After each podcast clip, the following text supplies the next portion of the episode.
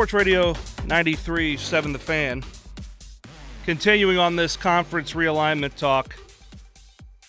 And before we go to the phone lines, I just want to bring up a a Twitter thread from David Hale. And, and David Hale is just outstanding. Works for ESPN, covers the ACC, based out of Charlotte, really wired in.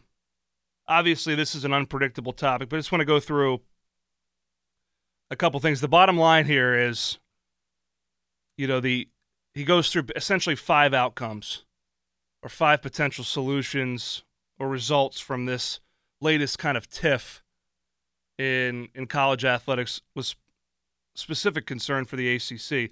The, the the refrain is there's no easy answer.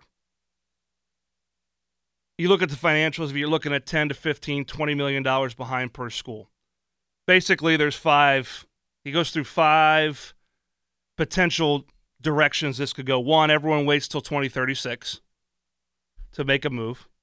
Two notre dame joins or there's other expansion. Three espn renegotiates. Four the league is dissolved. Five schools fight the grant of rights in court. We've been talking about the grant of rights and it's been widely reported to be ironclad, very difficult to get out of. You could pay the penalty, you can leave, you can go to another league, but you wouldn't be able to get paid because the ACC would know would own rather your your rights. So, on paper, not a desirable route to go down unless you're able to fight it in court and win somehow. But you signed it, so we shall see. Crazy things have happened. Option one: everyone waits. probably not going to be the case with everything going down. This is I, am summarizing now, paraphrasing. Notre Dame doesn't sound like Notre Dame wants to join the Atlantic Coast Conference. Doesn't sound like Jack Swarbrick, their AD, was even in Amelia Island for the AD meetings. That's what David Hale's reporting. So it would seem that they're content to either stay independent or join another league. And again, there's contractual obligation to the ACC where there would be a, a penalty paid if they joined another league, but it's quite frankly trivial compared to the earning potential that Notre Dame would bring to any league.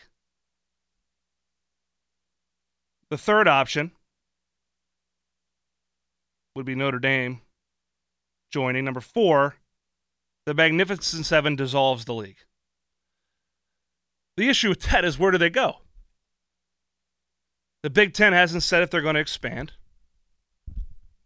If they do, Oregon, Washington, who makes sense to fit the Big Ten model if academics and a well rounded athletic program really are paramount? It'd be the UVAs, the North Carolinas of the world. Would it be Clemson or Florida State? Perhaps. Again, football drives this thing. But I encourage you to check out this thread on Twitter. Again, David Hale at David at a David Hale joint. Really does a great job diving into this. And there's been a lot of pundits, Brett McMurphy included, that have commented specifically on Pitt's place in this. And the, and the, quite frankly, the in summary, a lot, a lot of people don't know. But I want to talk about Pitt's position and why I think it's strong. But first, let's go to Gideon on the south side. Gideon, how are you? I'm good, thanks. How are you? I'm doing great. That's good to hear. I think Pitt's going to be in good shape no matter what for two reasons. For, first of all, they have a good athletic director. Heather Lyke has proven to be smart and savvy. Uh, um, she's been so innovative in what she's brought to the university. I, I have confidence that she'll uh, shepherd Pitt into a good landing spot. The the second reason why I think Pitt's in really good shape is we're we're talking about football, and let's let's face facts. The money behind football is driving the whole thing. But when you think about the non-revenue sports, I mean, look how good Pitt's been in soccer and women's volleyball over the last couple three years. They're they're in the conversation for what's it called, the Directors Cup. Yep. The who who wouldn't want them in their conference? Who who would not want a school with a good academic background? You don't really see a lot of scandals in Pitt's athletic department, and they're in, com- in the conversation for the Directors Cup. Conferences should be lining up to recruit Pitt to join that's uh, that's my thoughts on the matter. I love it, Gideon. That's a great transition. I appreciate the call. You know, I agree. I think his first point is well taken. You know, there's not an athletic director across the country, and I, I think next week will prove it. Heather Lyke's up for Sports Business Journal's Athletic Director of the Year. There'll be a dinner in New York City next Wednesday, I believe, where she will find out if she has uh, been named that. But to be in the conversation is it's it's an award in and of itself. Uh, she has so boldly positioned Pitt as a prominent brand and, and is invested in that being a sustainable proposition, not just in football or basketball. And that's, you know, we know, as Gideon said, football drives this thing. Pitt's won 20 games in two seasons, won an ACC championship. Again, I mentioned earlier, Pitt's the only school that doesn't have a paw print in orange and white on their logo that's won an ACC championship in a long time. A long time. And it wasn't a fluke. They beat Clemson that year as well. I don't care if Clemson was down or not. I don't care if the league was down or not. Won an ACC championship. Won nine games last year and probably should have won 111. But shoulda, coulda, woulda. Six first round, six draft picks, two years in a row with first round picks. Pat Narduzzi deserves a lot of credit for what he's done with football, but look at what Heather's done, bringing credibility to the entire department. Sports that, and we've talked about this on this show, we've talked to Heather about it. Sports that I would have said just based on being at Pitt, going to school at Pitt, knowing this region, didn't have much of a chance to be successful, not only in the ACC, but nationally, are now among the standard bearers in the ACC. Men's soccer didn't win a conference game in ACC play until Jay Vidovich was hired. Women's soccer, obviously, Randy Waldrum was another national championship winning coach. Volleyball's become a flag bearer for Pitt athletics and they only prove they only they only would seem to keep getting better. Multiple Final Fours. And who knows where that will continue to happen. The thing I also respect about Heather and, and how she handles this, that she's committed to excellence, and that's obviously, you know, a, a, a statement that is said a lot. But she's had to make some tough calls and make changes with coaches that she's hired in sports that maybe you, you could say, oh, we'll just take a pass on this. No. No. Nothing less than excellence. Making changes. It's hard to do. I've just been three coaching searches in the last four four or five weeks. Five six weeks. In Pitt. With gymnastics, obviously, women's basketball, and now softball. An expectation that Pitt competes for that Directors Cup top 50, which is not a place that Pitt has ever been. And certainly they've been positioned strongly coming out of the fall and coming out of the winter, going from sixth in the fall standings to 22nd now, firmly in the top 25. We'll see how the spring plays out. But that well rounded nature of your department is going to be important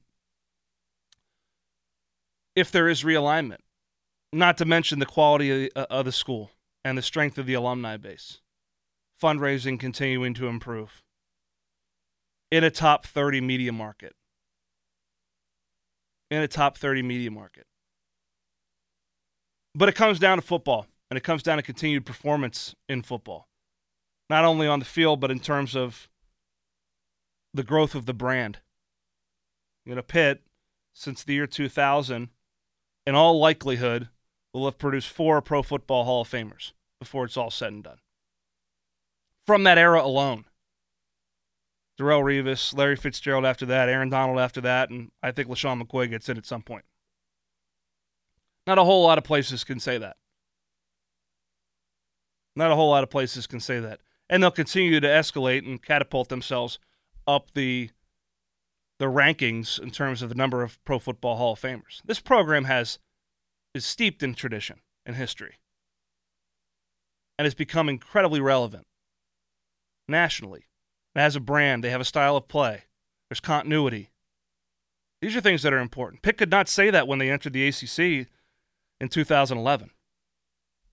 Had just been a coaching change. There was going to be another one. at the end of that season. Couldn't have been told at that time, but it was the Iowa game in 2011 where the news broke. Todd Graham was the coach. That obviously ended unceremoniously. In came Paul Chryst for a few years. Pat Narduzzi's been here ever since. Been in two ACC championship games, won one of them. So Pitt's an attractive brand, and they've produced. And that's the key, is to continue to win. To continue to win and to put yourself out there. Ultimately, I think the ACC is better together. I think there is a the collection of schools makes sense. I think there's while it may not be a financially prudent move in terms of you know bringing a windfall of cash, I think there's opportunity for selective expansion. I think there are schools that are entering the Big 12 that would prefer to be in the ACC or in the Big 12 that would prefer to be in the ACC. I'm not going to name names, but if I had to give two examples, it'd be Cincinnati and West Virginia. I mean, every so often, there there comes this time in, in the calendar, and it's typically May June, where where the world's going to end and Pitt's going to be irrelevant. Look what happened to Cincinnati when conference realignment happened in 2010 through 2012. No seat at the table. They were just in a college football playoff. They're just in a playoff. And they hosted game day.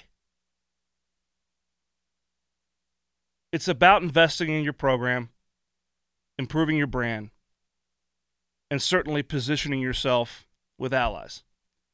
And that's what we'll talk about next the regional component of this thing. Why do Pitt and West Virginia, Cincinnati, dare I say Penn State, Syracuse need to lock arms? We've seen this kind of happen before. We saw Virginia Tech, Miami, Boston College leave the Big East for the ACC. But there has been a power centralization south of the south of the Mason-Dixon line in college football. The SEC runs the show. But there is a lot of good football being played up north here in the Midwest as well.